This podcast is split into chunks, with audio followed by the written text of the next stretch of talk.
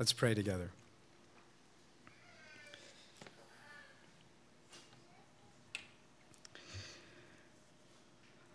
Father, your word is sitting before us like a great feast.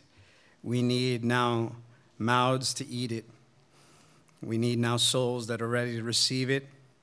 We pray that your Holy Spirit might help us to receive this truth as life to our souls, that we would not just hear it and so deceive ourselves, but that we would do what it says. Come and bring us closer to you. We ask and pray in Jesus' name. Amen. Aaron Rodgers, the quarterback of the Green Bay Packers, is the face of this week's ESPN magazine cover. And inside, the future Hall of Fame quarterback reflects and remembers in an interview what it was like to win the Super Bowl just a few years ago.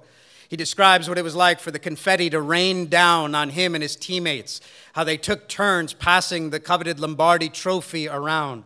And after everything was done, he remembers going down into sort of the bowels of the stadium, and then from there getting onto the bus, and then driving with his teammates back to their hotel. He said, sitting on the bus that night, he began to rewind and replay all that had happened in the game that evening. He replayed every play that he had played. In fact, that evening, he had thrown for 300 plus yards, three touchdowns, no interceptions. His performance was so great, it had won him the MVP award. And he began to reflect, play by play, rewinding all that had happened that evening. And then, as he reminisced, he rewinded even further back. He thought all the way back to when he was just a scrawny kid in California how he had been passed over by division 1 schools in college. How he had been drafted late into the NFL how he had been backup quarterback to one of the legends in the NFL how he had been booed when he first came onto the field to play as a starter. And all these things went back over in his mind all the way to this moment when he was wearing a Super Bowl ring MVP at the top of the whole thing. Sitting there in the bus in this week's article, he said at that moment he felt something, quote, unexpected. He said, sitting there on the bus, it said that it described it like a space had opened up inside him. And a jarring realization sprang into his mind where he said to himself, I hope I don't just do this. He went on to describe that suddenly he realized he was still looking for something, for a sense of clarity or purpose that was beyond his current line of sight. Can you imagine that? Being at the top of his game, at the top of your given field, achieving all there is to achieve, accomplishing all there is in your field to accomplish, literally having confetti rain down on your head and a stadium of people chant your name, and in that moment, feeling empty and feeling unsatisfied and feeling like this cavern had opened up in your heart. It's not just Aaron Rodgers. Tom Brady gave a similar interview. It was after he had won his third Super Bowl ring. It was before he was 30 years old, three Super Bowl rings. And he said, why do I have three Super Bowl rings and still feel there is something greater out there for me? I mean, maybe a lot of people would say, hey man, this is what it is. I've reached my goal, my dream, my life. Me, I think God, it's got to be more than this. He was asked by the interviewer, What is it, Tom? What then is this thing? And he responded twice by saying, I wish I knew. I wish I knew. It's not just football players. Jim Carrey, the movie star who you wouldn't expect to be especially profound, says something very profound. He says it perfectly like this He says, I think everyone should get rich and famous and do everything they had ever dreamed of so that they can see that it's not the answer. You could keep going. Now, when you hear things like that, I don't know about you, but there's a part of me that goes, What is with these people, right? Uh, there's a part of us that thinks, maybe not consciously, maybe even just subconsciously, this quiet whisper inside of us that goes, I don't know what's wrong with them, but I can tell you this much if I had what they had, I would not be like that. This quiet whisper in ourselves that go, I wouldn't be like that. Right? If I had the house they have, the life they have, the, the, the accomplishments they have, if I achieved what they achieved, I would not be complaining. You would not hear me talking about feeling empty inside. You wouldn't hear me describing some kind of space in my soul. If I had blank, and I'll let you fill in the blank, I won't even give you suggestions. Two seconds in your mind. If I had blank, then I would be as happy as can be. I would be satisfied and fulfilled. I would have arrived. I would be content. It would be done. I don't know what it is, Seven Mile Road, but all of us have this belief that somehow we'd be the exception. The whole world could prove the rule, but we'd be the exception. I would be different. I would enjoy it. I would be satisfied. I would be whole. And it's at that point that King Solomon, in the passage we just heard from Ecclesiastes 2, would call out to us.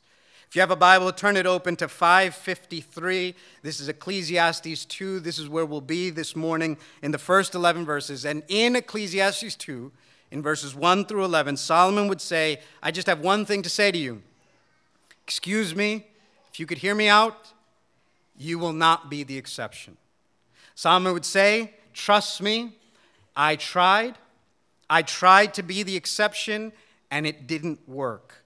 Solomon would say, I tried seeing all there is to see, hearing all there is to hear, smelling all that's pleasant to smell, tasting and touching all that you would want to taste and touch. I engaged these five senses of mine in life under the sun. I went at it without limit. And listen, my exploration into pleasure was not half hearted. I went at it with all the resources and all my wisdom and all my might.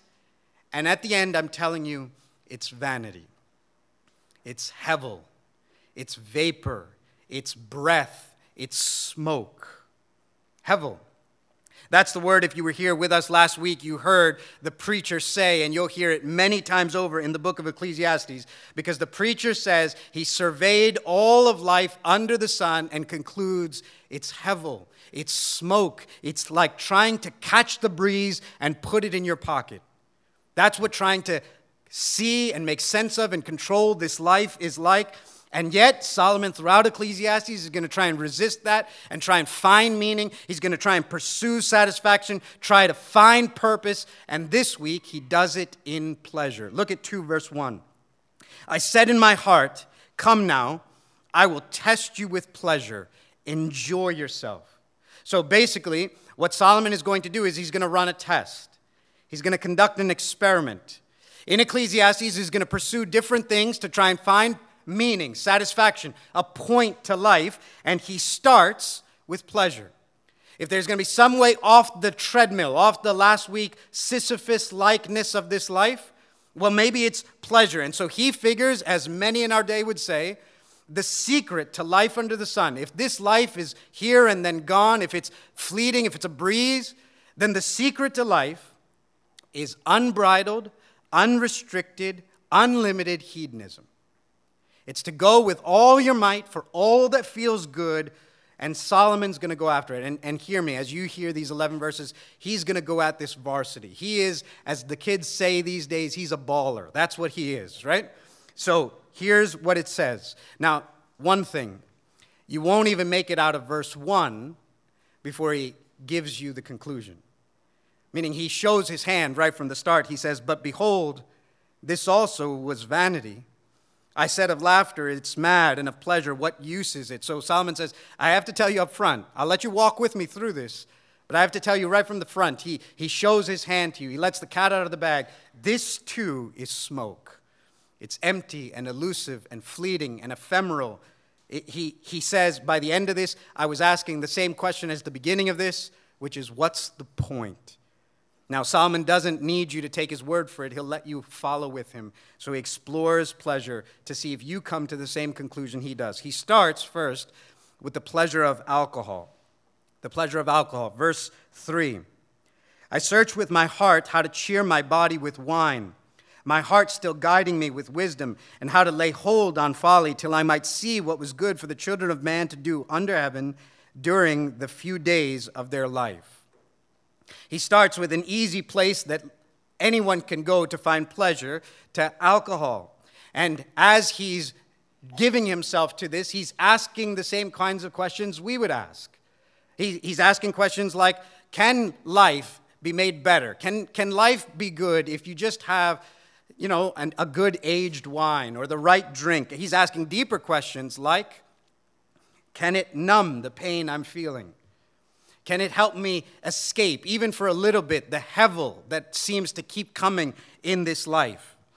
Now, listen, commentators will go back and forth as to almost examine how did Solomon drink, whether he drank excessively or in moderation. And the reason they say that is you can see in the verse itself, I kept my wisdom about me. And so some would say he drank this in a good kind of way. And some would say, but he gave himself to lay hold on folly. And so he drank excessively. And, and there's, in the context, you can see Solomon barely restrains himself from anything in this, right? So there's sort of two views. You, you can, on the one hand, see sort of sophisticated Solomon.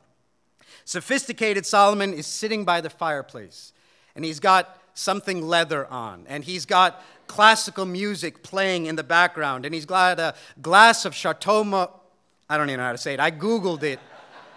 this really expensive wine. He's got a glass of that in his hand, right? High society Solomon, he's got tickets to the ballet.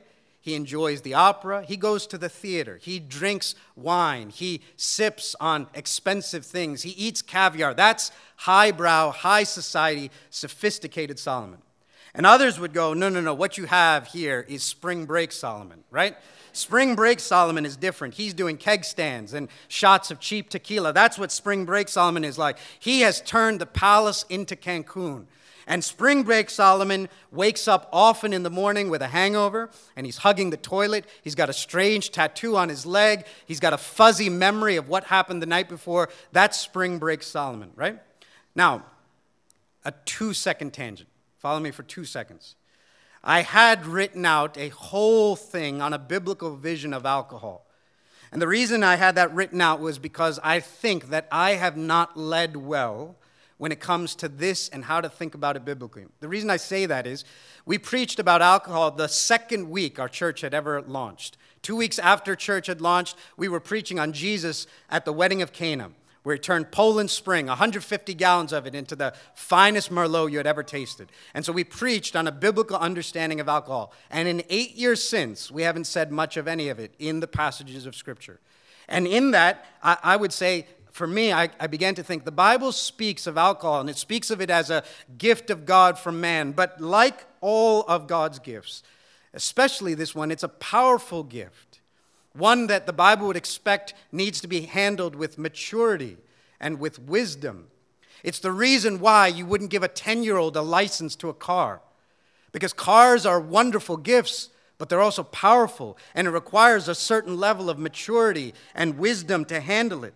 And so, likewise with alcohol, the point of the scriptures would be if you're going to receive this gift of God, it should be done with wisdom, with maturity. This is why I feel we have not led well. We've essentially given licenses to 10 year olds without giving them a biblical vision for how to think through it. And so we want to do better on that.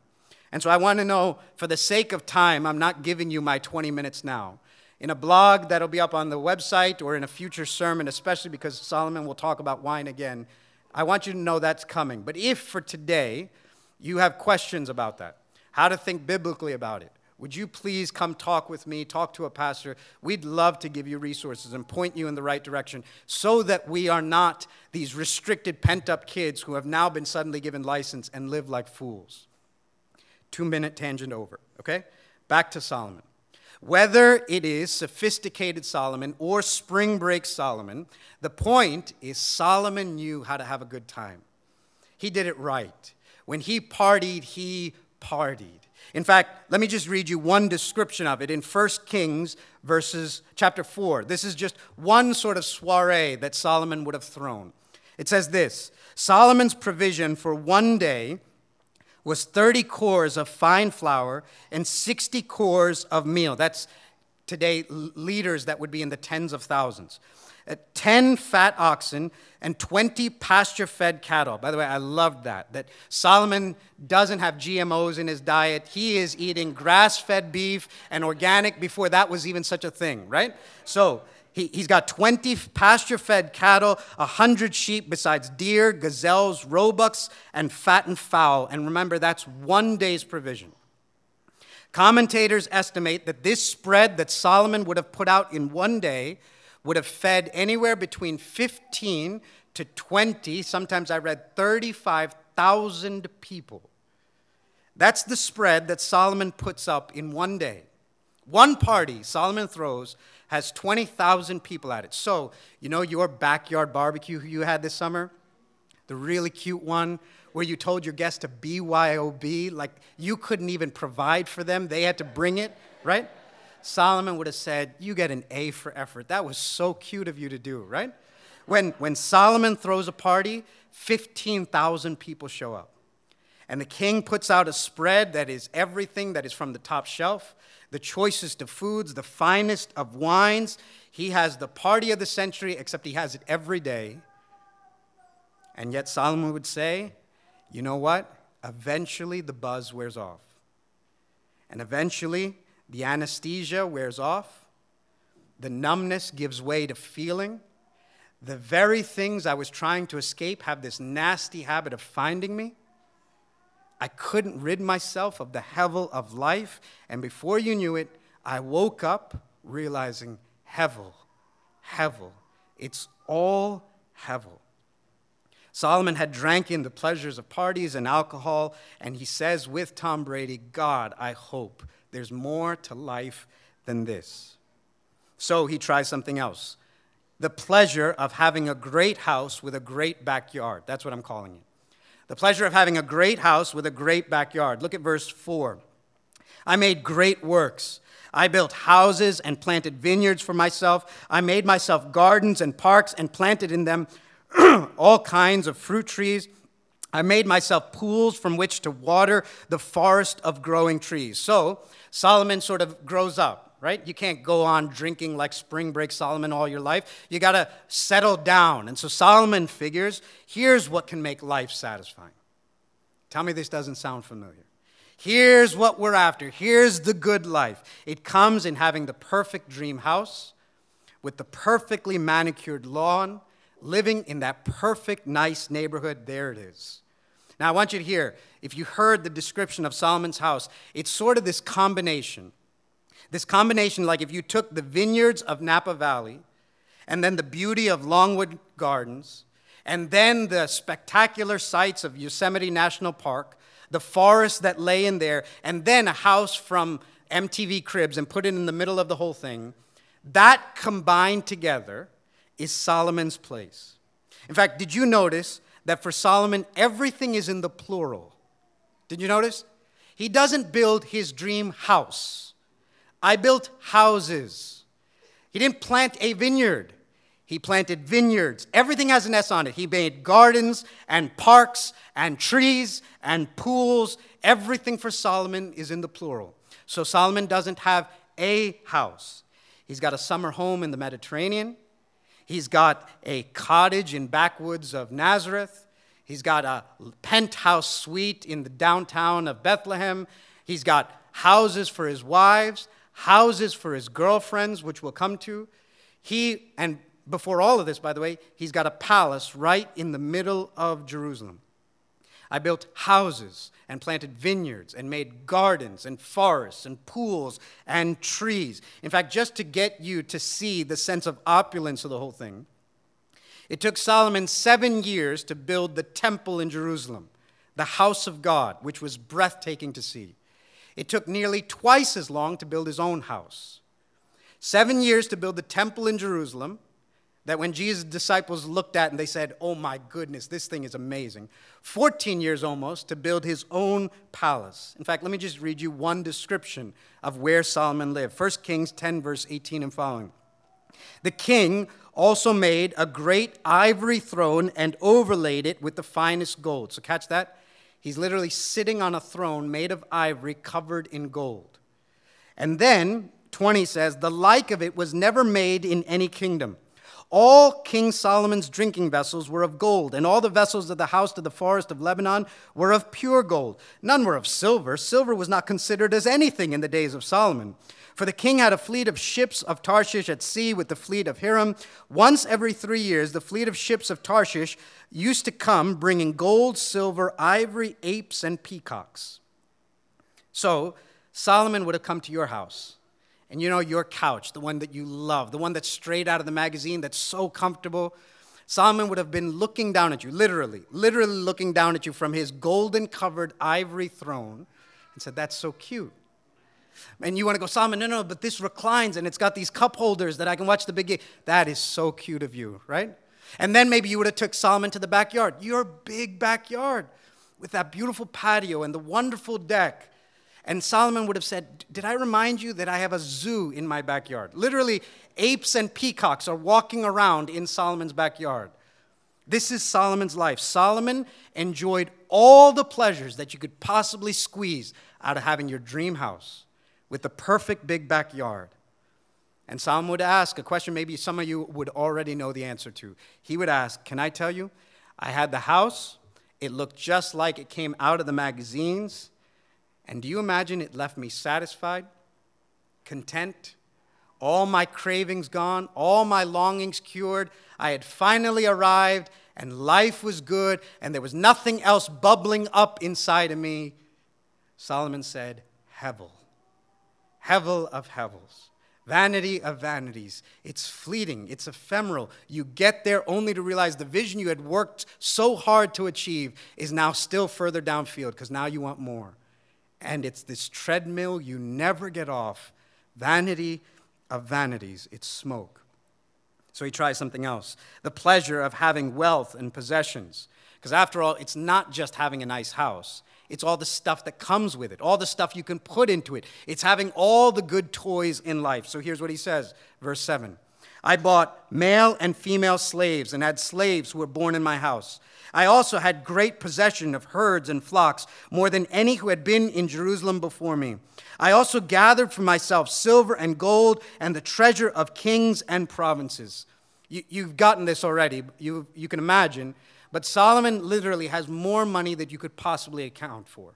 In fact, you heard before, in Solomon's day, silver was nothing.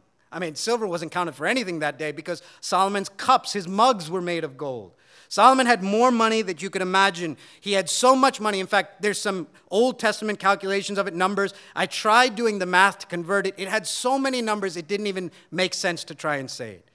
Solomon had more stuff than you could possibly imagine. Here's the point there is nothing Solomon wants that Solomon doesn't have, nothing he sees that he doesn't buy.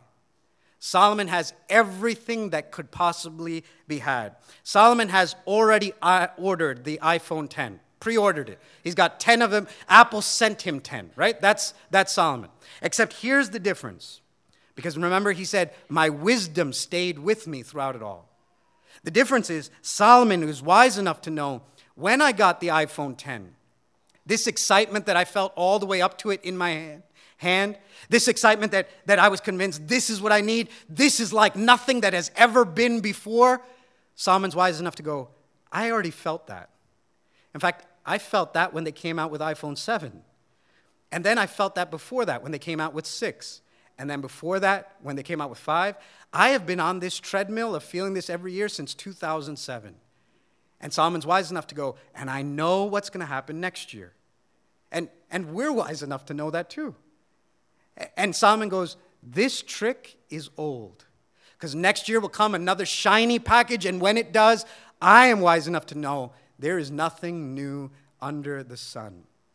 It's Hevel of Hevels. It's smoke. It's vanity.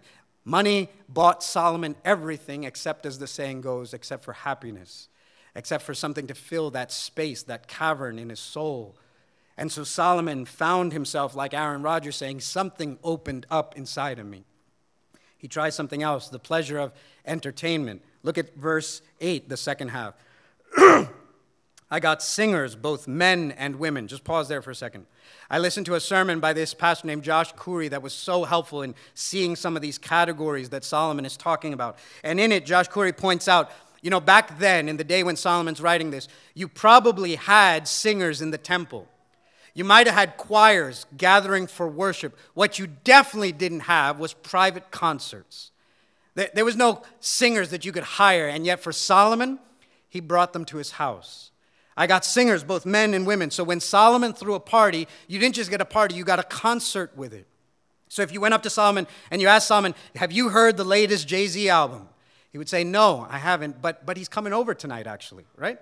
And if you go, What about Kendrick Lamar? I have the album if you want to borrow it. He says, No, he's coming tomorrow, right? But, the, but you, can, you can come if you'd like. I'm just inviting my closest 15,000 friends, right? This is Solomon's life. He figures to himself, Maybe if I amuse myself, the hevel will go away. Verse 2 was, What's laughter? It's mad. What's pleasure? What's the use? So he's got comedians coming over, and he's got musicians coming over, and he's got entertainment. And yet, before you know it, there's only so much Netflix you can do a night. The Hevel returns. Solomon tries something else. Perhaps the most potent, and powerful of all the pleasures, Solomon explores the pleasure of sex. Look at the last part of 8. After I got the singers, men and women, and many concubines, the delight of the sons of men. Solomon is notorious for his sexual appetite, for his sexual conquest 700 wives, 300 concubines. Solomon gives himself to uninhibited, unrestricted, unlimited sex. There is not a fantasy that has happened under the sun Solomon didn't experience. He has a different lover every night of the week. And yet, as powerful and pleasurable as sex is, Solomon would say it didn't fix the space. It, it didn't solve the hevel of life. Anybody who would talk to you honestly about giving themselves over, for example, to pornography, who struggled with that, would tell you it's salt water. The more you drink, the thirstier you become, and the thirst never goes away. What was once exciting has now grown, grown boring it's fleeting, it's ephemeral, you can't grab it. It's like catching the wind and trying to put it in your pocket. The buzz wears off, and now you find yourself going to darker places, crossing lines you thought you would never cross to try and find the satisfaction that once came so easy. I, I talked to someone outside of here recently who put it perfectly. He said to me, I found myself seeing things that made me want to throw up. And yet, like a dog returns to its vomit, we kept going back over and over and over again. Let me read you a quote. It says this When sex is pursued only for pleasure and only for gain, or even only to fill a void in society or in the soul, it becomes elusive, impersonal, and ultimately disappointing. And if you ask which preacher said that, Time magazine said that. Time magazine says when sex is used that way, it becomes elusive, it's disappointing. Solomon's word for that is hevel. It's fleeting, it's ephemeral, it's vapor. Time magazine is catching up to what Solomon discovered in Ecclesiastes 2. Now, listen, for the sake of time, we won't keep going, though we could. We could talk about the pleasure of being famous and advi- admired and accomplished. In fact, just look at verse 9. So I became great and surpassed all who were before me in Jerusalem. Also, my wisdom remained with me. I, I, would just have you know no one on earth in Solomon's day was like Solomon. In fact, First Kings says literally the entire earth, quote, wanted to be in his presence.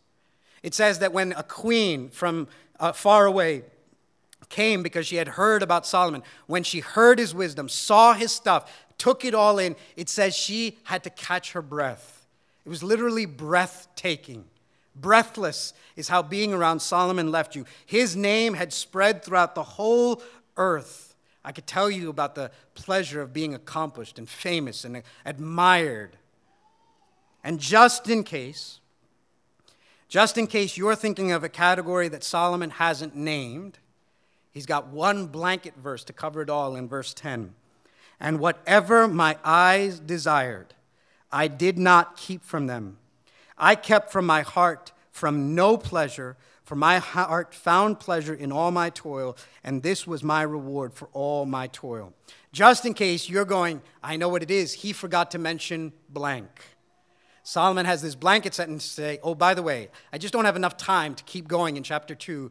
Anything my heart saw that it wanted, I went after. Meaning, Solomon had a period of his life where he says, I never said no to any desire that bubbled in my heart. I never restrained myself from anything. And Solomon doesn't lie to you. He says, and while I was doing it, I had a ball. Did you hear that?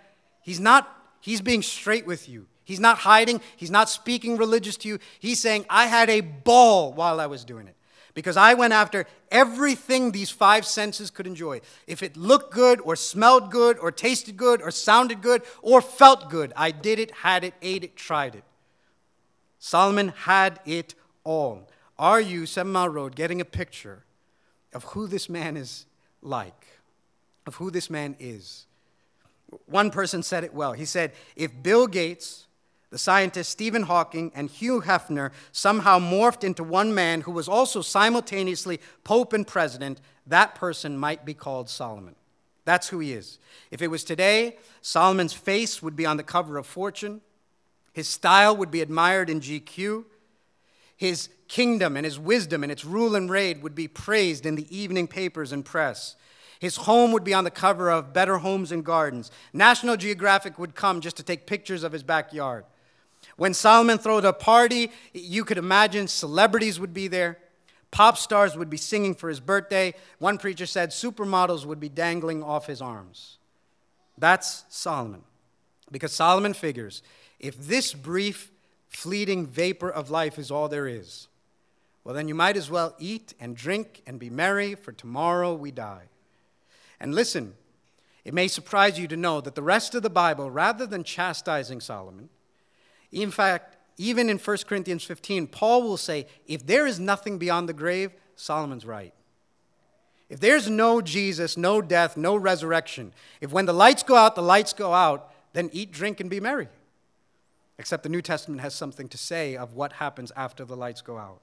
Solomon, you see, in our way, the way we'd say it is Solomon went after the American dream on steroids. He went after Seven Mile Road, everything you and I, deep down subconscious, go after. All of our toil under the sun is for the very same stuff Solomon has already articulated, except he wakes up to see the whole thing was a nightmare. Verse 11 Then I considered all that my hands had done and the toil I had expended in doing it, and behold, all was vanity and a striving after the wind, and there was nothing to be gained under the sun. You hear his conclusion? I did it all, had it all, tried it all. It's smoke. Now, here's my fear, Seven Mile Road. Would you hear me? My fear, Ecclesiastes is wisdom literature, right? Meaning, this is in the Bible to make you wise to life. My fear is that we are going to be fools who do not heed this wisdom. My fear is that, I want you to hear me. I am not performing for you right now. I'm not putting on a show. I'm preaching. I'm not, my aim for the day is not that you would pat me on the back and go, that was a good sermon. I'm preaching God's word to you. My fear is that you would hear me and walk out the door and go, yeah, but I'm the exception. And you're going to continue living just like you lived, with all the stuff you're living for, as if this morning didn't happen except to tickle you. My fear is that we will be fools who do not hear God's wisdom. A house didn't do it for Solomon, but I'm different. It will for me. Wealth and sex and women and wine didn't do for Solomon, but I'm different. And so the American dream will do it for me. I'm different because when I drink salt water, it quenches my thirst. I'm different than every other human being on the planet. I'm different than Aaron Rodgers, and I'm different than Tom Brady, and I'm different than Jim Carrey, and I'm different than Solomon, and all the stuff that rotted in them will satisfy me. I'm the exception to the rule. And so I'm going to leave here living for doing exactly what I did. My fear is that we will be fools and that it will take sad personal experience for you to learn what Solomon is offering you to learn for free. There's a saying, right? A wise man learns from his mistakes, but a wiser man learns from the mistakes of others. Three fifths, four fifths, five fifths of my parenting is essentially that proverb. I'm pleading with my son, my little boy. I'm saying, Dad messed up here. I'm, I'm telling you, there's no life here. Dad failed in doing this. I'm telling you, son, don't do this right? Five fifths of my parenting is please, a wise man learns from his mistakes, a wiser man learns from the mistakes of others. And I'm begging God that my little boy would not be a fool, but heed wisdom. That's what all Proverbs is, that's what Ecclesiastes is doing. Now, if you're here and you're going, see, I knew it. The Bible is against fun. The Bible is against pleasure. That's what this whole sermon is about. That's what Ecclesiastes 2 is about. Would you hear me for one time saying clearly from the scriptures? Whatever you've believed from what you think about religion out here, would you hear me for a second? God is not against pleasure. There is nothing you enjoy that's good under the sun that God didn't think of and create. God thought of pleasure. God created sex. God created grapes that turned to wine. God created food. God could have made a world that was one food, He made billions of them. One fruit, billions of species. One color, billions of shades of color. He invented your body with the nerve endings it has, wired strictly for pleasure. No one is for pleasure more than God. God is for your pleasure. Except if, if I said to you, listen, I don't bang nails with my hand, it's not because I'm against hands. In fact, no one's more for hands than me, right? It's because I know that a hand can't do what only a hammer can.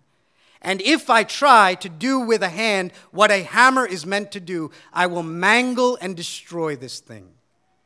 Rather than being satisfied in the completion of it, it will destroy the very thing that I was trying to use.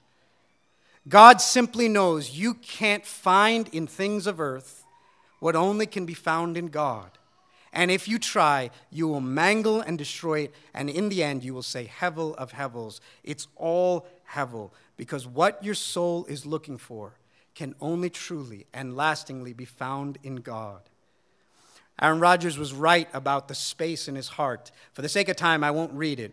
But this writer named Blaise Pascal, we mentioned him when we preached through Psalm 1, the man who had talked about everybody wants to be happy. He has this quote where he says, Listen, the thing is, everybody wants to be happy, and yet, let me read you one last sentence of his quote. He says, But despite all the things we try to fill in it, but these are all inadequate because of the infinite abyss can only be filled by an infinite, infinite and immutable object, that is to say, only by God Himself. Before Rodgers talked about it, Blaise said, There's a cavern, it's an infinite abyss in your soul. And sex is good, but it's not big enough to fill the abyss.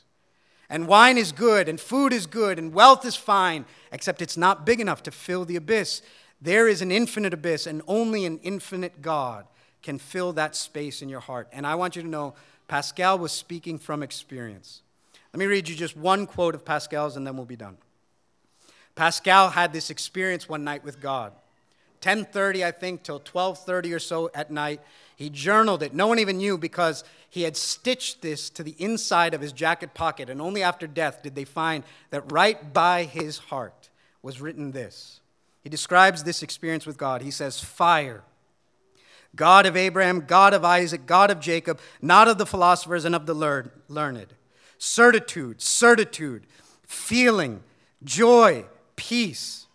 God of Jesus Christ, forgetfulness of the world and of everything except God, grandeur of the human soul, joy, joy, joy, tears of joy. Jesus Christ, Jesus Christ, Jesus Christ, stitched over his heart. And my question for you this morning is Have you felt that? Have you experienced that?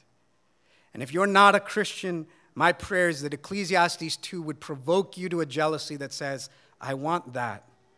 I've tried the other categories. I want that. And if you are a Christian, my hope is to provoke you to jealousy to say, Has it been a long time since fire and joy has flooded your soul? When Jesus has gone from a dusty doctrine to a real person that you once met? Has it been a while since the love of your heart has been stirred, fire in your soul? Things have grown cold, then I'm pleading with you that Ecclesiastes 2 would provoke in you a godly jealousy. Let me give you a testimony as, a, as, a, as your pastor. Not, I'm not preaching now, I'm just telling you my, my experience. I can tell you that I have had times where God feels so dry and distant to me, I would trade him for a cup of milk and a cookie. Meaning, I, I would take 99 cent value meal, some fries, and a football game over God. I think so little of Him that I would trade time with the Almighty God for anything this world has to offer. Because, to be honest, some fries can be more satisfying than God Himself at the time. But I can also tell you, I have also had times. I have also had times where I sense God's nearness and God's presence, sometimes in worship, sometimes by myself. And I have felt the true God. I have sensed the real God. The reality of the forgiveness of my sins has weighed on me. The hope of heaven in all its glory has lighted down on my heart in such a way that I can honestly say, in that moment, I would tell you, there is nothing on earth I want right now. No one, nothing, nothing else I'd be doing, nothing else I'd be having, nothing that I want more than God. That's just my story for you. And I'm telling you, what are the things that stirs your love for God? And I'm not just talking about emotion in a way that you can dismiss me. What are, as the old Puritans used to say, the things that stir your affections? The, your whole being drawn back towards God, the nearness of God, the reality of God, Him not a doctrine, Him a person. What are the things that does it for you? Pursue those with all your might. With no guilt and no abandon, go after God. Put the whole weight of your being and say, all my longings and all my satisfaction and all my feelings I'm throwing onto you. You have to satisfy, otherwise, I'm going to run onto something else. So please meet me here. Desire God that way. Plead with God to experience Him that way. And Solomon would say, That is not Hevel. Go after God, delighting in God, experiencing God. Nothing in this world will satisfy you like Jesus can and will. Everything else is Hevel. And if you said that, I think the preacher would look at you and smile and say, Amen. That is exactly what I was hoping you would see. Let's pray together.